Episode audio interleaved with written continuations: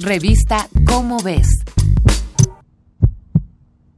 En una escala del 1 al 10, donde 1 es casi nunca y 10 es casi siempre, ¿con qué frecuencia miente usted?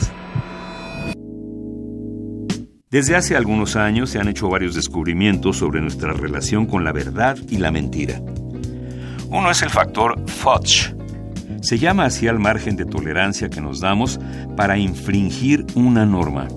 Puede ser que conduzcamos a 85 kilómetros por hora cuando la máxima es de 80. O quizá no acostumbramos mentir, pero lo consideramos aceptable si esa mentira puede alegrar a alguien. El factor Fudge consiste a su vez en las explicaciones que nos damos para justificar esas pequeñas faltas y seguir considerándonos personas éticas. ¿Qué puede modificar este margen de tolerancia? Los conflictos de interés, la falta de supervisión, la mentira para solapar a otros, la creencia de que no hacemos daño a nadie o el autoengaño.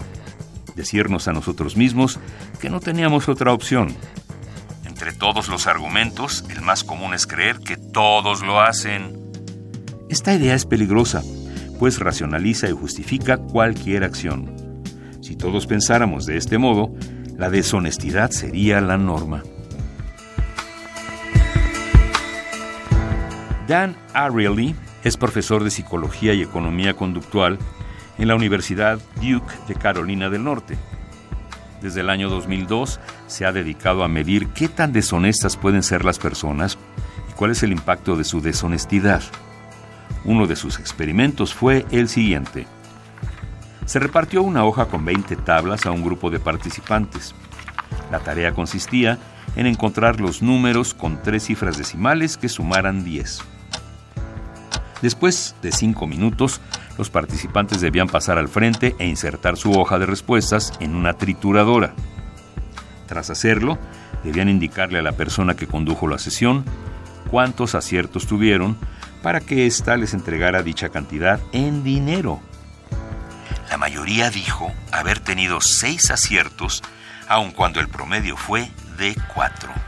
Se hicieron varias versiones del experimento de Ariely. En una, los participantes recibieron fichas de una persona y las intercambiaron con otra persona por dinero. En este caso, la deshonestidad se duplicó. Al parecer, mientras mayor sea la distancia entre nosotros y las consecuencias de una acción deshonesta, mayor es la probabilidad de que nos comportemos de modo inapropiado. Ariely y su equipo han llevado a cabo experimentos con más de 40.000 personas. 70% ha hecho trampa en mayor o menor medida. En este porcentaje se distinguen dos grupos. Uno es el de los descarados, quienes dijeron haber contestado bien todas las preguntas.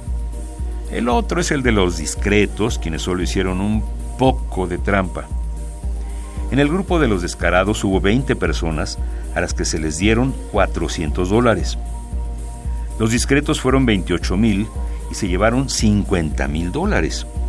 Aunque la mentira de los tramposos discretos podría parecer menor, su impacto económico fue miles de veces mayor que el de los descarados. Resultado como los de Ariely nos invitan a reconocer que a la larga el factor fudge no es algo trivial.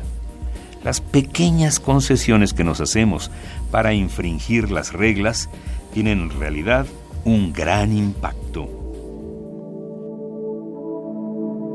Esta fue una coproducción de Radio UNAM y la Dirección General de Divulgación de la Ciencia de la UNAM, basada en el artículo La ciencia de la deshonestidad de Claudia Hernández García. Si te interesa conocer más sobre la honestidad, consulta la revista Cómo ves, la publicación mensual de divulgación científica de la UNAM. Revista Cómo ves